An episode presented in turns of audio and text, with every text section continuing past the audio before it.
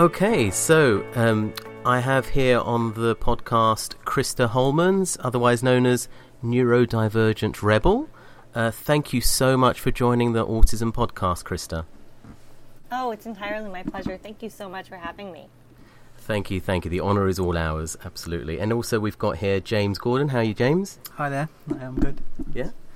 So we're really excited to talk to you about um, all things uh, neurodiversity, uh, and um, uh, yeah, we should just sort of get get straight into it if that's okay. Um, so our first question for you is if you could just tell us a little bit about your autism journey, please, Christa, if you don't mind. Yeah, sure. So you know, I, I was born autistic. I've been autistic my uh, entire life, and I will die autistic. But I had no idea I was autistic until I was almost 30. And, you know, when I did find out at the age of 29, it really turned my entire worldview upside down. You know, growing up, I distinctly remember feeling like everyone else was really irrational and weird. And then I had no idea that I was actually, you know, the contrarian, despite, you know, being called this name and many others growing mm. up. Mm. Um, you know, people have you know always accused me of being different or difficult just for the sake of being a rebel um, but you know i'm never intentionally being difficult um, and it, mm. it, hmm. just really opened my eyes and let me look at my life with entirely new uh, lenses and fresh perspective and then you know i started blogging in, in the fall of 2016 really as a way to cope with the diagnosis I, it was really still fresh information um, i think it was like less than a month after my diagnosis, I like started the blog, and I didn't even really know what I wanted to say yet. Um, but I, I, I did.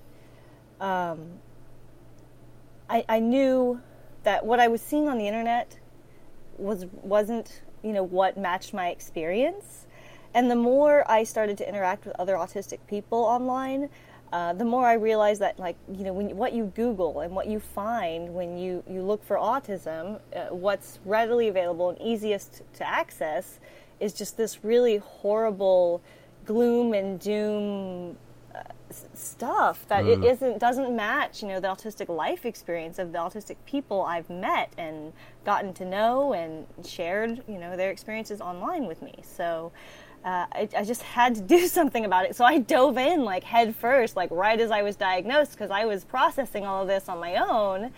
And it was like, no, this is all wrong, because I was going through this process, and all I could find was, you know, this this nightmare scenario.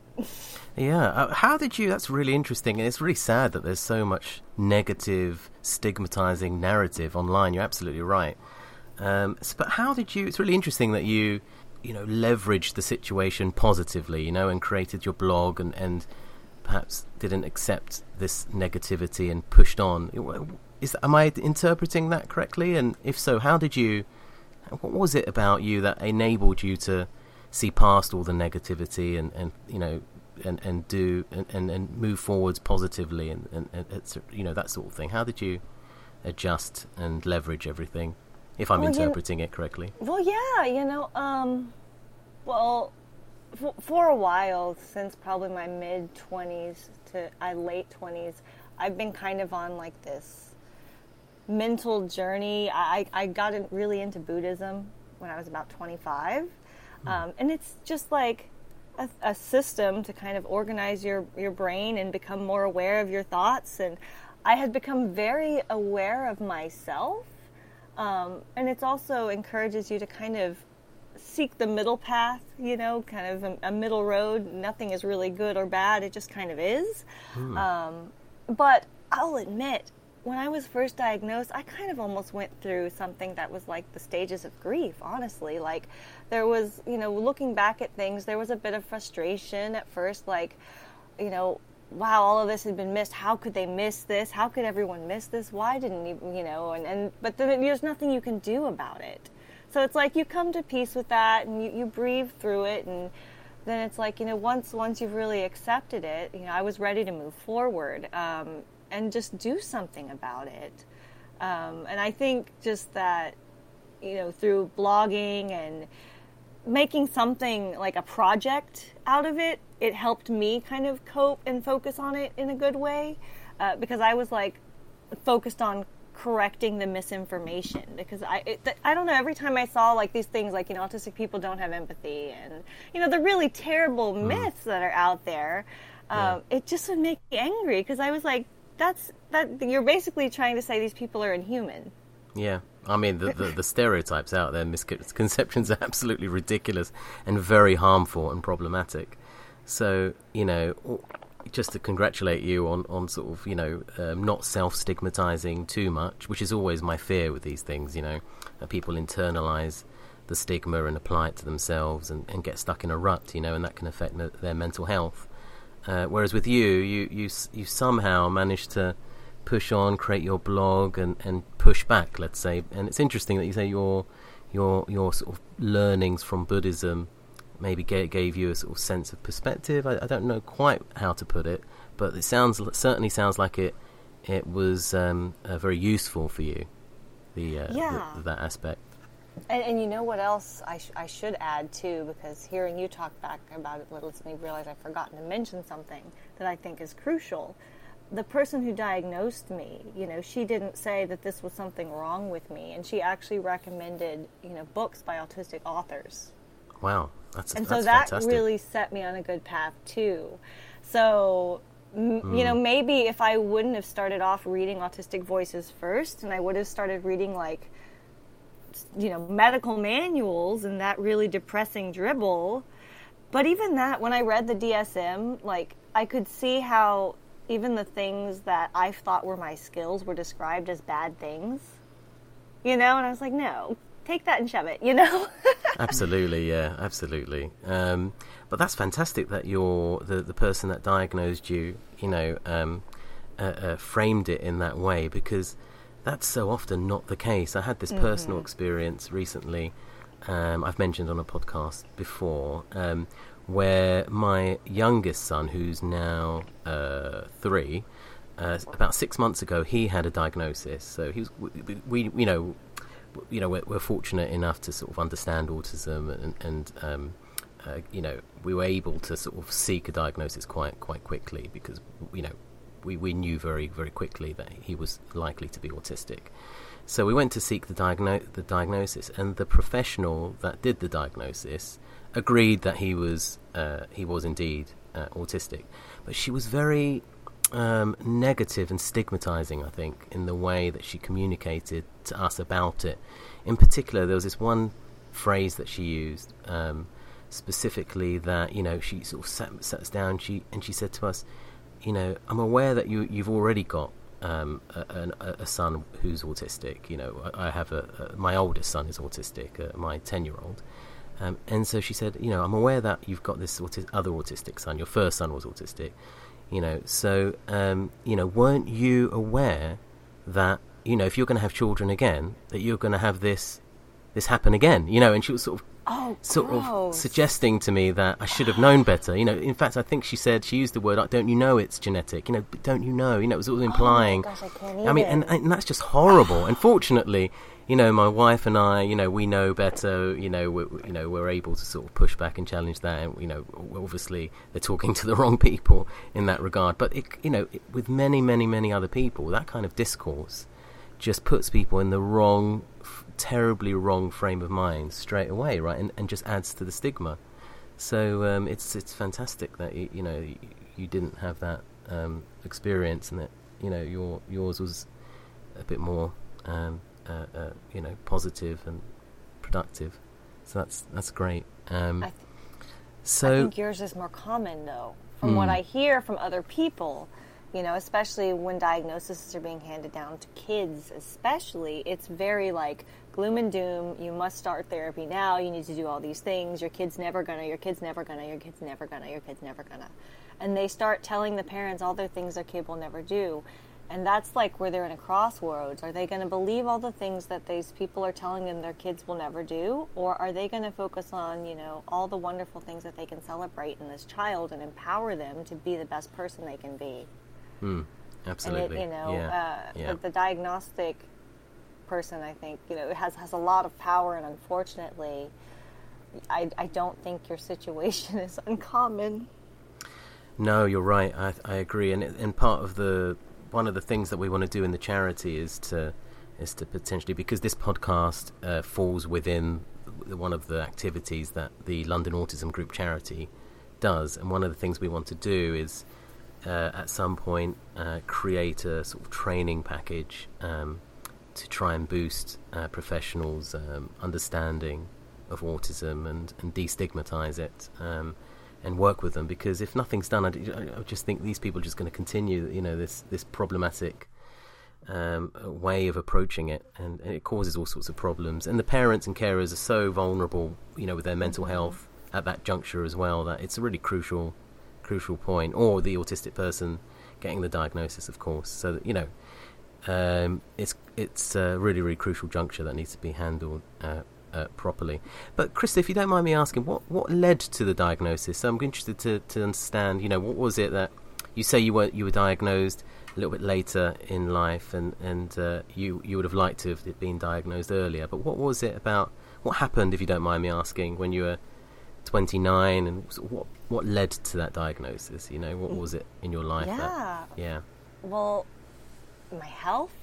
You know, I I I'm someone who if I want to do something, you know, I'm so hard headed and stubborn and determined that I will do it and I probably won't stop until it's done.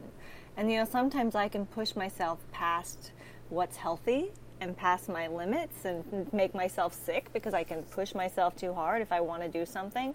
But usually I don't do things that I don't enjoy or that are, you know, too excessively difficult for me and I was at a point in my life where I thought I had, you know, my dream job, and they wanted me to be someone I wasn't, at least at work. And you know, you think, oh well, this is who you are supposed to be for your employer, so you need, you know, you need to be, you know, this person at work, and that's just who you are for work, and it's no big deal. But the cost of that on me was just so intense and so heavy that I started to get sick physical symptoms and sickness from it, and then also the sensory environment. They had fluorescent lighting. Um, I, I, I was I was getting really ill, and I was also you know my self esteem had just plummeted because I I'd never tried so hard to do something and failed so miserably at it because I you know don't usually try to do things I'm just not naturally inclined towards and trying to fit myself into a very non autistic type role and behavior, you know, 50 to 60 hours a week. Um, you know, the, even things like, you know, they talk about, like, literally, like, I, I, there were people that would say, okay, remember your body language. Like, I'm not joking. Like, wow, are you serious? That's what they I, said to you. Yeah, well, to everyone, but it was like because they didn't want to single anyone out. But mm. it was mm. like they kept saying it a lot. Mm. Uh, it was just weird, and like I would be getting coached for things, and you know, looking back now that I'm not in that employee with that employer anymore, uh, a lot of those things in hindsight were actually like that they were they were trying to coach me to be less autistic. Mm. That's terrible. But I mean, it's it's. I mean, you you you undoubtedly just deal with it every day in your usual life. You know, the world, the way that world the world is set up and society is set up. It's so so um, you know, it's all about sort of social conformity and rules and demands and expectations and. You know, it's not the the the, the, the sort of um, you know the most conducive uh, you know way of, uh, of of approaching anyone really is including autistic people and, and so when you've got those those sorts of demands and, and expectations and you're you know adapting and, and all the rest of it then you're going into work and uh, it's a new a whole new level of it it's undoubtedly going to cause you a lot of burnout i suppose yeah so. and then you know it's easy to be like you know when I got into Buddhism, this is so cheesy. I feel like I, got, I, before I got into Buddhism, I got really into yoga, and that's what led me to Buddhism. Um, and before I was into yoga, and that was like in my early teens, when I was like 21, 22, um, I was really out of tune with like my body, like totally disconnected from it. Um, I mean, it's helped me to kind of be more aware of what's physically going on in my body. Right. Um, because for a lot of years in my entire life, I was really tuned out with it. Uh, and you know what I also realized, though, which was kind of a downside, is how uncomfortable I really was all the time. Oh, right. Because right, I was more in tune with what was going on, and I realized how much of myself had just been like almost like putting myself on autopilot and just trying to tune out everything and numb myself to everything all the time. And then mm. once I started to be more aware of myself, I was more aware of my discomfort. And so there were good and bad things about that. But I also became a lot more, you know, once I was diagnosed, because I was so hyper aware of my body, I was really like, all of a sudden, like, more willing to be like, no, this is uncomfortable for me. No, this doesn't like. And then people were kind of confused by it because they were like, oh, well, you never complained about this before. you know, it's like, well, wow, I, I really feel like, you know, it's just funny. Right. But wow. I, I, think there was a hmm. point I was trying to get to that I still I kind of went in the circle and didn't really make it. I'm sorry. No, no, no. I, I, I think you made your point very clearly. Actually, that you know the the yoga sort of made you you know sort of very very aware of, of your body and uh, uh, uh, and your sort of sensory experience, and that perhaps protected you to some degree, right, from from burnout, and maybe even I'm guessing made you aware that you were you were struggling in that in that work environment, maybe. So I think the point you're making was that the yoga essentially helped you. It was really good for you, and that's that's fantastic. Um, it, but it's not for everyone because, like, you know, like I was saying, how it made me kind of more aware of the bad things too. So you know, if, now all of a sudden, if you're like hyper aware of your discomfort, you know that could, that might not be good for everyone. So oh, really? Is that what happens? I, have never done it. Well, you know, because well, I mean, like you're you're you know, if all of a sudden you're like really aware, like mindfulness, it's mm. it's kind of a mindfulness practice in your mm. body, is what yoga is. Right. Um, and so it's like mindfulness isn't for everybody because some people they, they have too much mindfulness and they are, get too introspective and they get in their own head and it's not a good place. So mm. I don't want to say it's like a, a, magic cure ever, you know for everyone. Mm. It just kind of uh, helped me be a, more physically aware of mm. like the sensations in my body when I was kind of more out of tune with myself for a lot of years. Do you still do it today or? Not as much as I should. I do. A, I still do a lot of mindfulness and like breathing practices. Yeah. I don't do as much stretching and exercise as I should, and I really need to. yeah, me too, badly. uh, okay, that's really really interesting. Uh, so I'll hand you over to James. Okay. Um, so you've talked a little bit about your journey, um, and I, I'm guessing that this um, will come into the next question. Um, so you've got this amazing ability to focus on important topics that are very relevant to autistic people. Um, I can see that by your, you know, your very prolific work on social media in advocating for the autistic community. So you know, you get a huge reaction from um, autistic people online, uh, on Twitter, etc.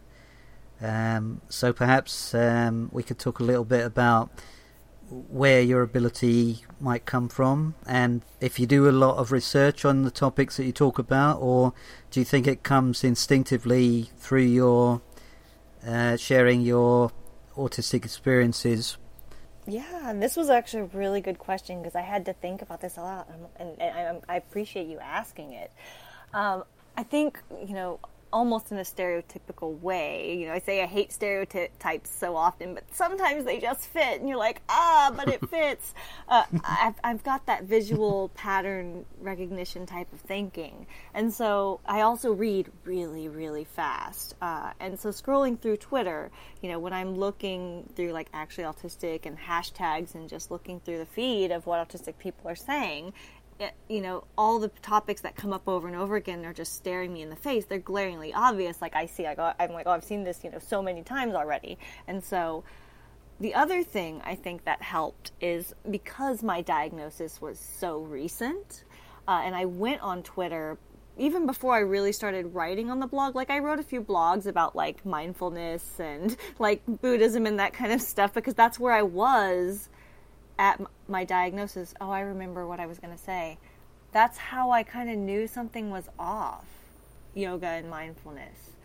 Um, I, I was searching for something, and it was really, I had a lot of anxiety, and I didn't have a word for what it was. And so, you know, I was doing all of these things to try and calm myself. Um, and I, I knew, you know, that something wasn't right. And that's what kind of led me towards like seeking diagnosis because I had already done a lot of soul searching in my own head.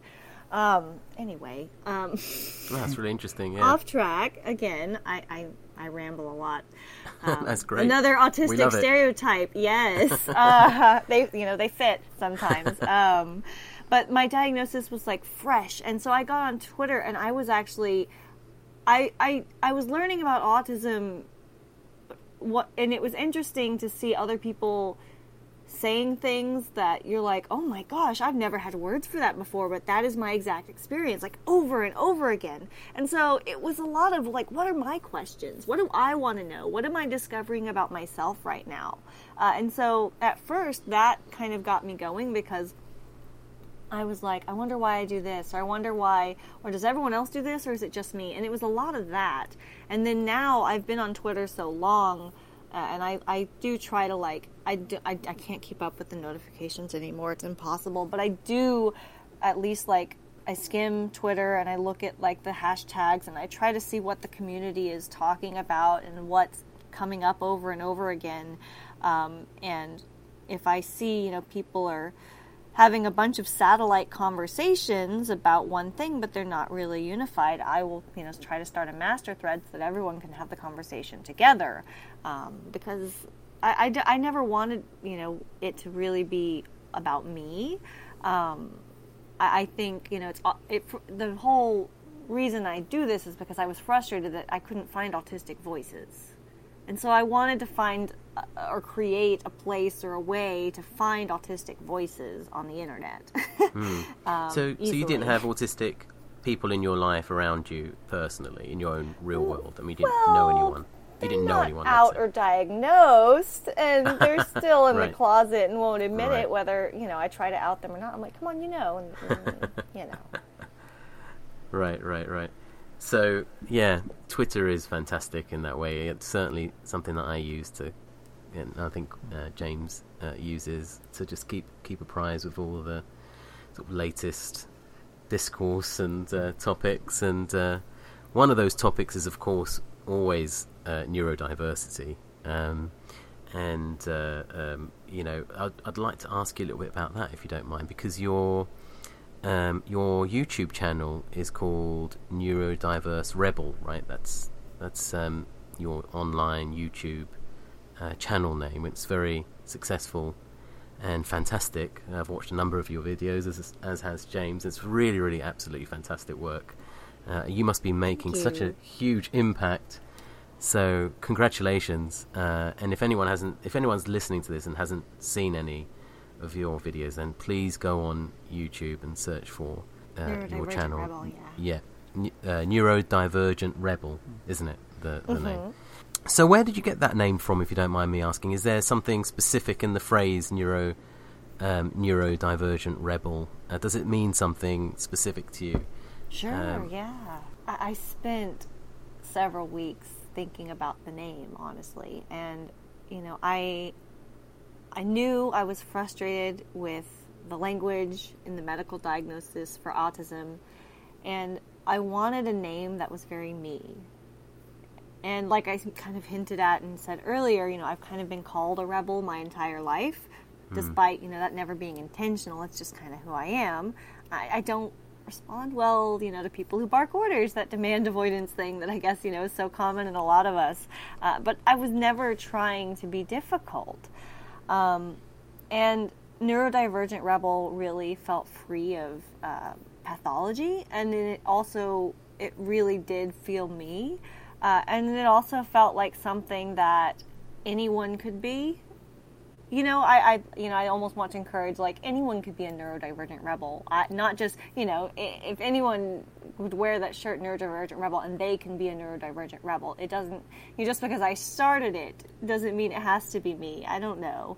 Um, I almost wish a lot of times I would have started the blog and not published my name and my face, but I can't go back now. There's no putting it back. Like I'm out there, um, uh, and I, I, I'm it's real. I'm reluctant sometimes, but you know, it's it's been fun, and I guess I I don't think I'd do anything differently. So the term neurodivergent rebel, then that's is that then uh, at least in part a sort of pushback against the sort of medical model view of autism, right? The sort of patho- pathologizing of autism Yeah. and the perhaps the sort of more social take, social perspective on, on autism, which which you know we in this podcast uh, you know fully endorse. is that is that what that partly is about? Yeah, yeah, yeah. And it's not to say that you know being autistic doesn't mean eh, you know you don't have a disability or you can't have a disability too, or it can't be disabling for someone. You know, I don't want to say want people to misinterpret it, but neurodiversity really it is a fact. You know, brain diversity isn't something you can deny. There are many different types of brains and ways of thinking, from autism to ADHD, dyslexia, uh, dyscalculia, beyond. You know, there's there's many, mm. uh, and for so many years, people with you know disabilities or cognitive differences have been treated as if they were broken or second-class citizens. And the important thing is that every single human life and brain has value.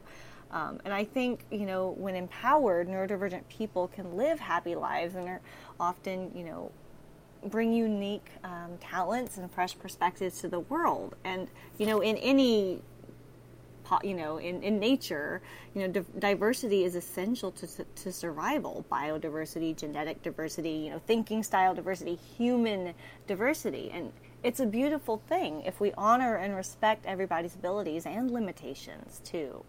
So, neurodiversity is obviously a very um, crucial um, thing. It's real. Um, obviously, people do think in different ways it'd be boring if they weren't. You know, if people's brains were wired in the same way, more or less, you know, that would be boring. It wouldn't be conducive to human progress. Uh, and, um, in, and, but I think you know to get human progress from that diversity, to leverage neurodiversity, I think we need to push back against the stigma. Right, that's a, that that that seems to be there towards uh, the neurodiversity community uh, in some places. Obviously, there's there there are communities on both sides, but it seems to me that, um, in particular, people who are pro- proponents of the medical model are often pushing back against neurodiv- the neurodiversity community, and I'm slightly concerned that one of the problems of that, the stigma related to that, is that we're not then, as you say, sort of harnessing diversity, you know, leveraging it, and then progressing, you know, because everybody's got so many strengths, and I think if we could just recognize that and value it as a society, and uh, we could make progress, as you were saying. Um, so my question to you is: Do you agree about the the, the fact that there are some people that st- stigmatize the neurodiversity uh, community and, and, and approach, and you know that it's a problem? Have you got any thoughts on that? Oh, yes, I, agree. And uh, unfortunately, I think it's actually very intentional and very targeted. Um, because there are there are people out there in certain groups that have um, the potential to have financial gain, you know, by profiting off of the stigma. Uh, like you mm-hmm. alluded to people who are tied closely to the medical model.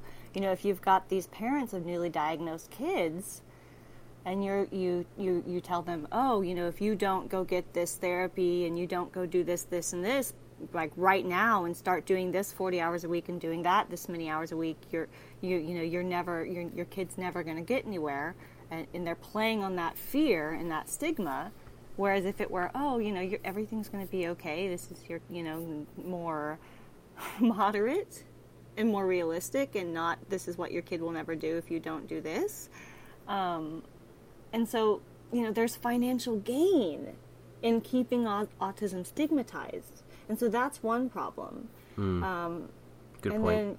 then, you know, we've got the other people, um, you know, on the internet who are more individuals. And I think a lot of that is misunderstanding of what neurodiversity is. Uh, the biggest argument I see from those people are, oh, they're saying autism isn't a disability and it definitely disables me and it makes my life harder uh, and you know none of us say that isn't true. Um, and I think that that's a lot of misunderstanding. Um, and people are afraid, oh, you know, if if they move away from this medical model, how will I get my, you know, get, uh, you know, if they're on benefits or services or, you know, people are afraid um, because they don't understand. And so that's, I think, the other um, reason people like like oh I don't like that neurodiversity idea, and mm-hmm. people have really really strong feelings about it. Unfortunately. Hmm. Yeah, um, I think I think you, are you're, you're right. You're right. I mean, I, th- I think it's a really important point, though, uh, Christa, what you said that you know we don't want to, you know, uh, deny people's feelings about uh, their their identity. That you know, if they feel that they are disabled, if they identify as disabled because they are t- autistic, then of course we we should respect that. I think, right?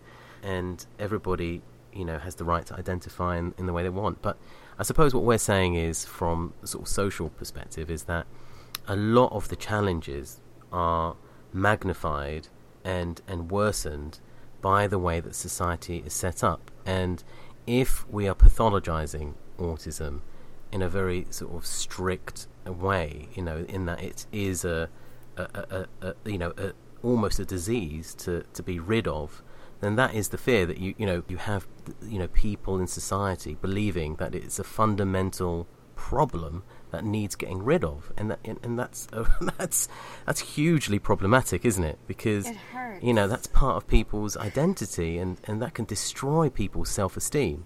It's people like you are so terrible. We want to wipe you off the face of the earth because we don't want more people like you to exist.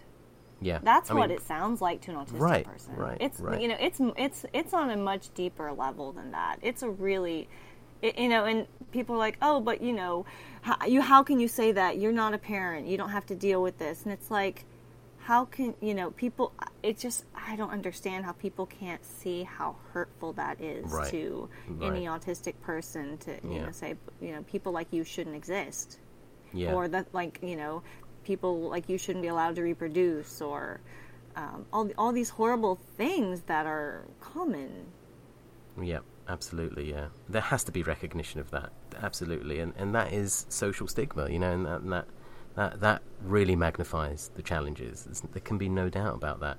If there's acceptance and and sort of love for autistic people, like you, like anyone else, and acceptance like anyone else, then you know, and, and sort of equality in the way that autistic people are treated, you know, then uh, that can't be a bad thing, can it? Surely.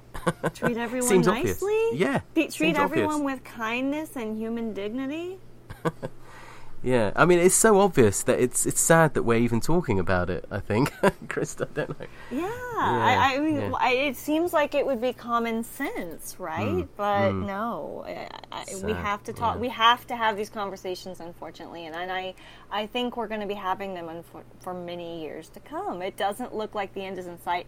And you know, in the UK, what I'm seeing coming out of actually just Europe and the other side of the, the globe is it actually is a bit better than it is over here in America. I'd say we're we're pretty behind in America. I feel that too. I spend a lot of time in America, and, and I I just get the sense uh, from being there that it is that you know America's sort of conception of autism and perception of it is is a little bit behind the UK for sure, for sure. But we What- also have progress to make. I Um, think the things I say are a lot less radical to people in the UK than Yes, they are to yeah. people here in America. People in America are like, I've had people like, I- literally, I just said, you know, I don't know what I said. I said autism isn't a tragedy, I think. And someone got up and walked out of one of my speeches once. Wow, that is Yeah. that's just unbelievable. It's just so sad, so sad. Mm-hmm. Um, okay, I'll pass you over to James. Uh, thanks, Christa.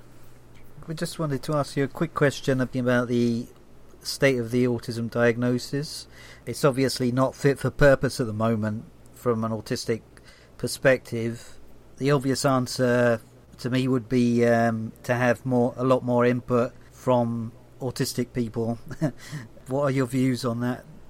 Oh Um, gosh, yes, yes. I, we, I mean, we have we have a really long way to go, um, and you know, like we were saying earlier, I think I was really lucky that all the stars aligned. You know, when I was having the health crisis that led to my diagnosis, I'm fortunate to have been diagnosed. Lucky, you know, even my childhood was well documented, and I had lots of like tapes um, and living relatives to speak to my development so I could be late diagnosed. And I had, you know, the resources and doctors to refer me and, you know, appropriate specialists in my area and all of that because all of those things are really complicated. Um, and, you know, it, I think it was also that blessing that the person diagnosing me, like I said, didn't say I was broken. And so many autistic people are not that lucky. Um, they, you know, they may ne- never accidentally stumble across, you know, a book or a video or anything that's by an autistic adult or an autistic artist. Um, they may, you know, find never find themselves digging into neurodiversity and hearing that you know they're like they're not cursed and that it doesn't have to be like this horrible uh, diagnosis that you know that they may have been told when they were diagnosed.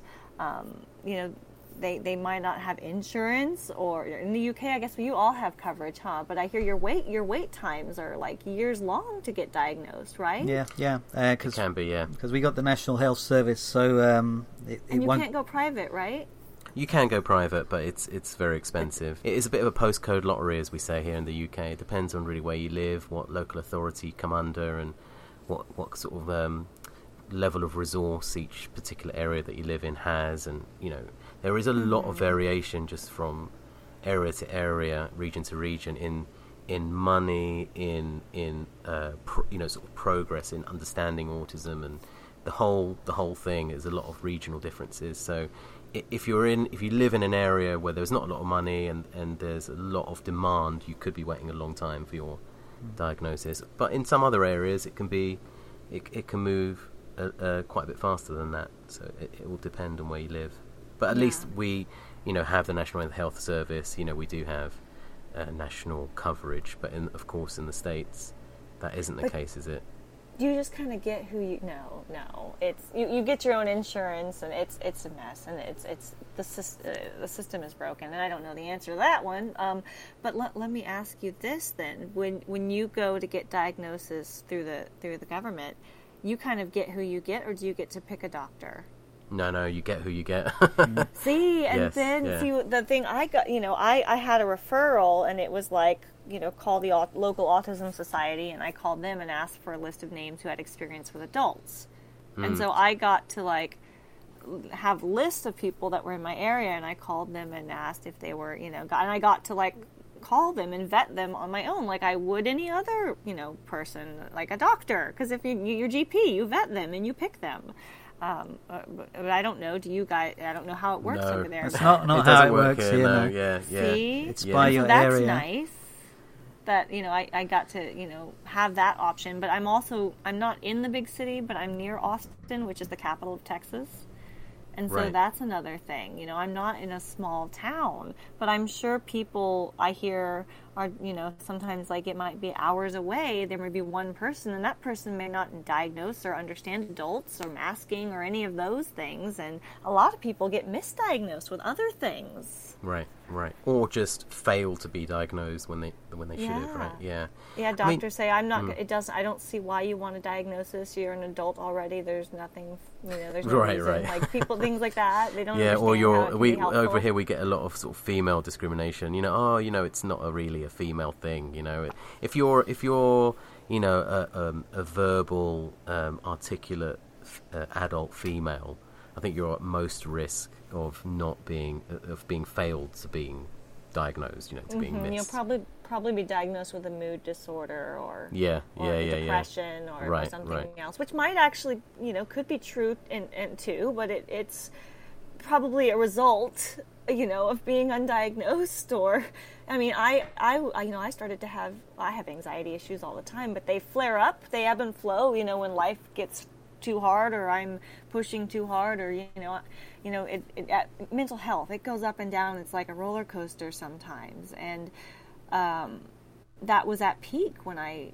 got diagnosed, and I've got it under control right now. And knock on wood, hope it stays that way. But you know, it's a lot of that comes from not knowing how to handle myself. You know, So did, Ah. did did did you or did your anxiety increase or decrease as a as a consequence of the diagnosis, or is it not simple as that?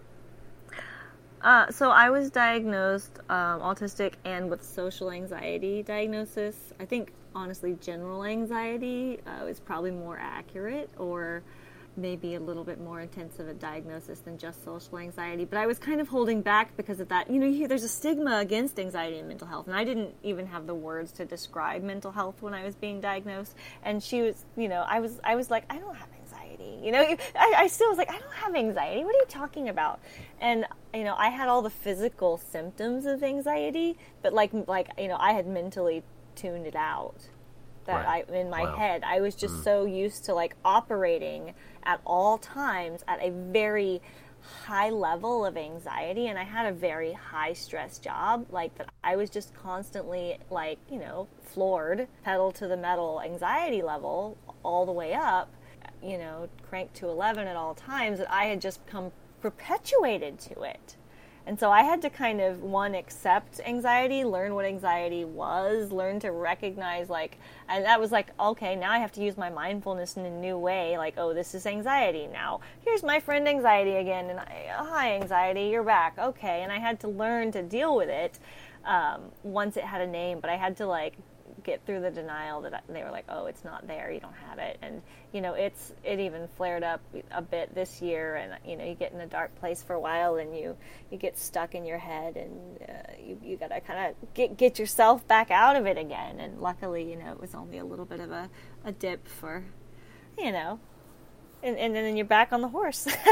yeah, yeah, anxiety um, is indeed very, very disabling, isn't it? And it is a yes. mental health uh, issue, and in the UK at least, and I imagine in, in the States, it's on the rise in general among adults generally, um, or in children as well, actually. And in the UK, we've made a lot of progress with destigmatizing mental health, but there is a long way to go, especially in some uh, communities, uh, and that's really important because you know if we're if we can sort of accept that mental health is is you know it's it's just a reality, and uh, we all have mental health, and it's okay, you know, to recognize and accept that, you know, people can have that you may have a mental health issue. If you dissect it, sort of forensically investigate why you're anxious or why you're depressed, there are very often reasonable underpinning mm-hmm. reasons, right? I mean, it's always an accumulation of things. It's never mm. just one thing. Usually, you know, it's it's just like the bucket becomes full and it's too much but but understanding that that's okay and that you know you can move forward and it is what it is and, and not hating yourself for it and, and talking about it is really important you know and, and that's again part of stigma isn't it? When you've got when you've got stigma towards mental health there aren't those conversations there's you know a lack of recognition that it's happening you know it's it's considered shameful you know in some communities. So that's a big problem. But in the UK at least we've made a, um, some good some good progress in all over the years with mental health, and people are a lot more open about it in general about their mental health issues. Although there's still a pro- bit of a problem with, with men, they're still a little bit closed about it. So there's there's a lot more conversations happening, which is really good. But is that the same in the states? Is is it is it sti- is it slowly being destigmatized? Would you say mental health, or, or what's I your think, view on that? I think it depends on who you talk to and where you're from. Mm. Um, and I think a lot of the younger generations here are more uh, savvy to mental health and, and, they're more aware of it. Uh, and in Texas, I'm from Texas, and you know my whole life i you know there's texas tough is a thing. I don't know if you've heard of that in the uk texas tough. But no. you know it's you know I, I i remember like i'd fall down and cut my knee open and cry and my mom would pick me up and dust me off. And you know we don't cry. And it didn't matter if you were in pain or bleeding. Like you you have to suck it up and you have to be tough all the time. And they they just teach you to like suppress your discomfort all the time and it's like programmed into you from a young age which is terrible. You know, um, there's even a country song. It's cheesy. It says "Cowgirls don't cry" or something like that. I don't know. All right. Wow. You know, tech, tech, yeah. it, it's it's you know the mentality out here mm. in Texas. You know, it's mm. you, you, know eat eat or be eaten. Kind of a, everyone needs to be toughen up. Kind of a thing. And Austin's better because I think we have people coming in from the coast and California have been moving here, and it's a bit more. Um, oh, I think open minded and more you know, influenced culturally by the rest of the country. Uh, but I think it really depends on where you are. Uh, but I don't. I still think we're more behind than the UK is on it. Yeah, you may be. You may be. Yeah, yeah.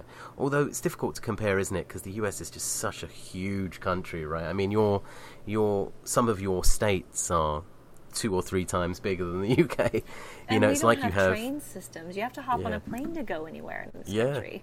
Yeah, it's, it's unbelievable.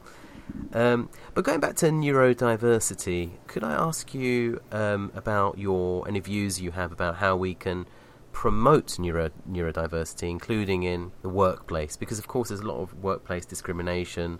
A lot of people who are autistic purposely uh, don't disclose that they're autistic during uh, their job application or their interview process because of of being you know feared you know fearing that they may be rejected because of it, uh, and then perhaps disclosing afterwards. So you know the statistics aren't aren't particularly good when it comes to um, I suppose the official figures you might say aren't partic- I don't have look them particularly in my good. notes.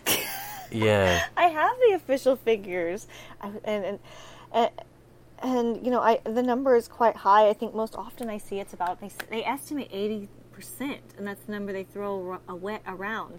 And you know, something that you touched on, and that I I, I honestly believe that number.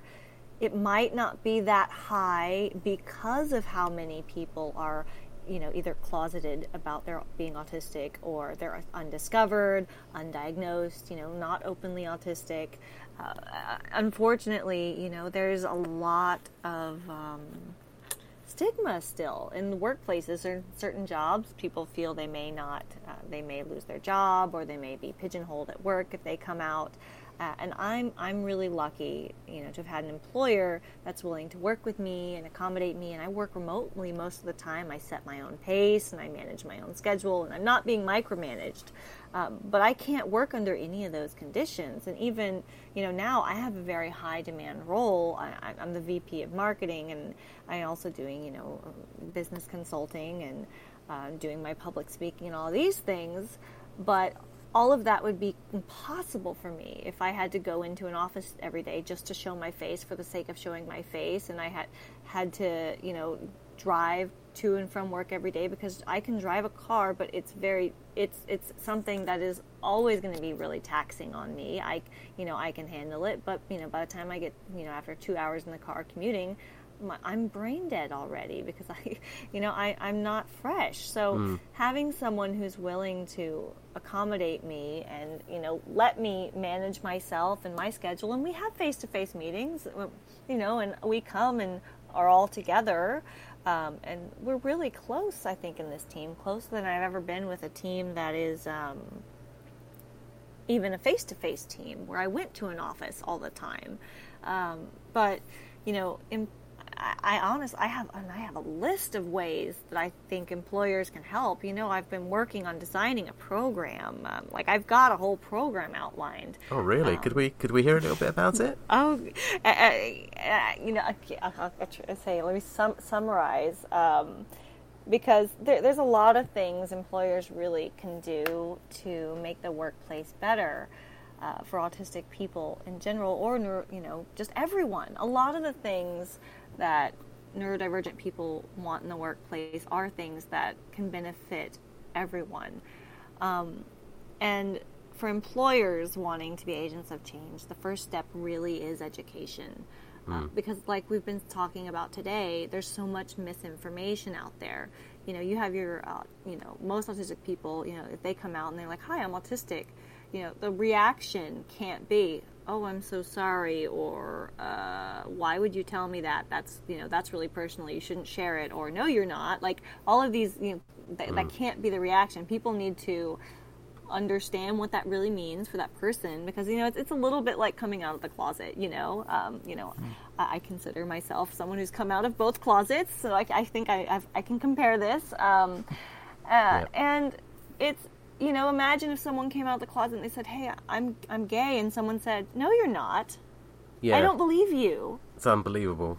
It's, like how how yeah. would that you know you wouldn't inva- invalidate someone like that or or they Yeah. said oh i'm so sorry you're gay like that's you know we know I mean, that's offensive that? now it's really hurtful Yeah. and so education first like what autism is like how much that can really be different from one person to the next um, because you know every single it's just like non-autistic pers- people. Every single autistic person is very different. We all have very um, you know we're all unique human beings. So surprise.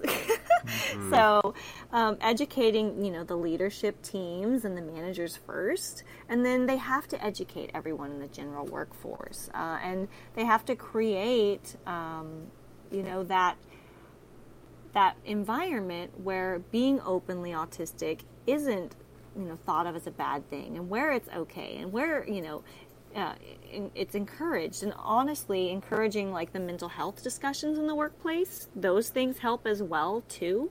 And discussing you know me being open about being autistic in my workplace uh, and i'm very open about my mental health and all of that as well has encouraged everyone else on the team to be a lot more vulnerable and open and we have these discussions and we're very honest with each other because it's a place where it is safe to have these discussions um, and the other thing is, you know, like we were talking about earlier, like if you go in and hire someone to come into your organization and talk about autism, it can't be those medical people and it can't be people who aren't autistic. You need to bring autistic and neurodivergent educators in to speak on the topics of autism and neurodiversity. Uh, you know, you're you're don't bring the non-autistic person to come in and preach about autism. Mm. The autistic people in your company are going to hate you if you do that because they're going to talk about autistic people like they're some other. You know, here's this other class of people instead of having autistic person saying, "Hey, I'm autistic. This is my experience. This is, you know, so, so let them because people it's sad, but people don't see autistic people as people. They see, you know, we're an other. And so we don't want something separate or you know, to be othered. You know, the point is, you know, we're we're people just like you, um, and you know, it's it's just fostering that environment where being openly autistic is open, accepted, and normal, and then you know, creating that um, supportive space. Um, yeah, mm. and and, there, and I could go on and on about this because there's there's so many things, and that's really just kind of one of the first and I think most important steps that you know p- businesses need to do uh, if, if they want to at least get the culture to where they're ready to accept, um, you know, autistic hires. I think it'd be great because you know if if we can foster that, then I think that that's going to aid um, the reduction of you know the discrimination generally, even during the job application stage. I mean, if the, if your if your team is learning more about autism and and uh, you know learning about it in the right way, uh, and about autistic people in the right way, then I suppose they're going to be more open to employing, you know, eh, whoever it is that's best for the job, regardless of whether they're autistic or not. You know, which is often mm-hmm. not the case. Mm-hmm. So, um, so it's going to help with with that, and also. I suppose it might encourage people, autistic people, to to feel a little bit more confident about applying for work, for for for pursuing work, because I suppose there are many people that that sort of just expect the stigma, and and uh, that can be quite difficult to cut through potentially. So, well, yeah, I've got a thought about that. That one comment you just made. You know, you know, I've I've worked in jobs, you know, not knowing I was autistic, and so not diagnosing, and then I've worked in jobs where you know now I've disclosed in the interview process, and I'm autistic regardless of whether I tell people I'm autistic. You know, I'm still to be an autistic employee whether they know I'm an autistic employee. And so, you know, cre- having somewhere where I can feel supported and, you know, really be my the best version of myself, uh, that's just really amazing and that's that's something I, I haven't felt. Um, in a really long time. So that's so great to hear, know. and that's going to be great for your me- mental health, isn't it? yes. Well? yeah, and then your your sort of productivity and all the rest of it, isn't it? I it's just a win-win. everybody. Yeah. I want, I want everybody to have that. You know. Oh.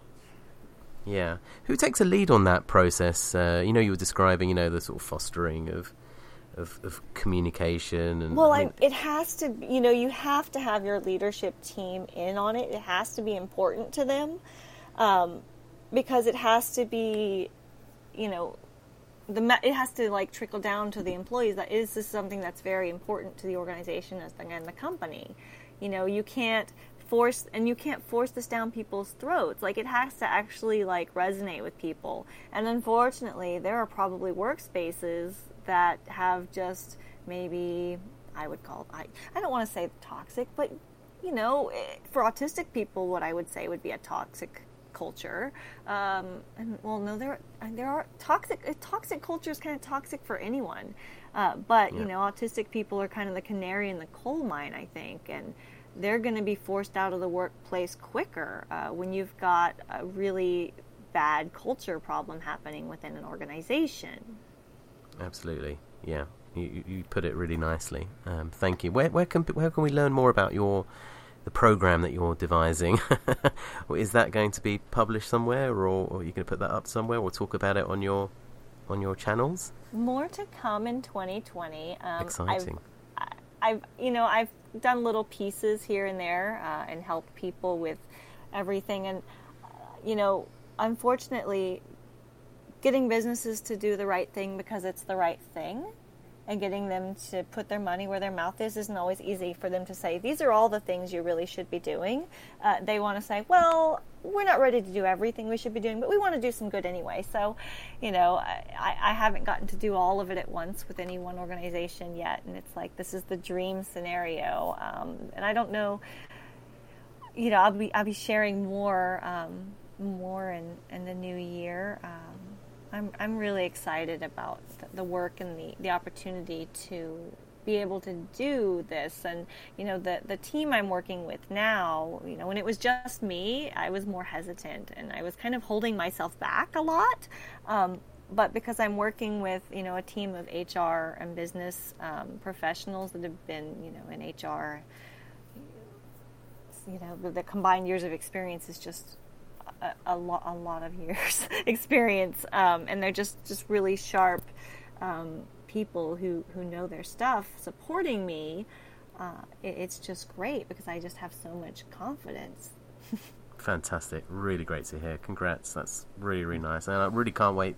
We can't wait to see. Um, to see you know see the program and, and hear about it you know in, in due course so yeah well well um on that that, that sounds amazing um would you be able to share any uh, kind of advice you have for anyone, any professionals listening, um, where companies could give better support and maybe promote neurodiversity better in their companies? You know, a lot of the things that's important to realize that autistic people might ask for as accommodations in the workplace uh, are things that why not grant for anyone in your workplace who asks for them?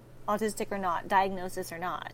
You know, because we have a, di- a diagnostic disparity, and we, um, we, you know, we have um, a problem with people, you know, being able to access diagnosis, like I said. Uh, but we also, you know, have oh, someone on my team has come to me with a request that they need something that this would make their life easier. Why, why, why are we saying no to that? You know, I had a, a job and it was like where I all, my my one request was to on the job that I thought I was going to be a work remote job, but they they gradually had me in more and more. Um, my one request was please let me sit by the window in natural light, kind of off in a corner out of a main walkway, away from the fluorescent lighting and the high traffic area where people are just walking by me constantly. That seems and, like a reasonable you, request. You know, you know why it was denied. Everybody wants that, and that's the point you know letting people you know some people may like the open office environment but some people may need to work in a quiet space in a quiet environment. So you know have a dedicated space where this is the quiet workspace for people who need to work in quiet. This isn't just an autism problem you know or an adhd people i'm sure would appreciate it too. Uh, i've got a lot of adhd friends. Um, but other people can like some people just will work better in quiet or even your noisy out there people who want to be sitting in the open office talking to their peers all day which i you know i don't want any part of that. I can't. I can't get anything done. But those people if they're working on a project with a deadline they may need to go work in the quiet space for a while because they now need to focus. So like a lot of these things that autistic people are asking for really do benefit the the wider workplace or you know scheduling flexibility letting your employer your employees work from home if it's appropriate for their job or you know letting them do you know maybe the three day work weeks or four day work weeks and you know work longer hours one day and flex their schedule uh, and let them pace their own schedule if it's appropriate. You know it has to always depends on what their job actually is and if you know making it work with their job functions. But why not do this for everyone? Not you know not just neurodivergent employees because th- this helps everyone out. You know, it's taking care of, you know, being a good custodian of your workforce as a whole. Absolutely.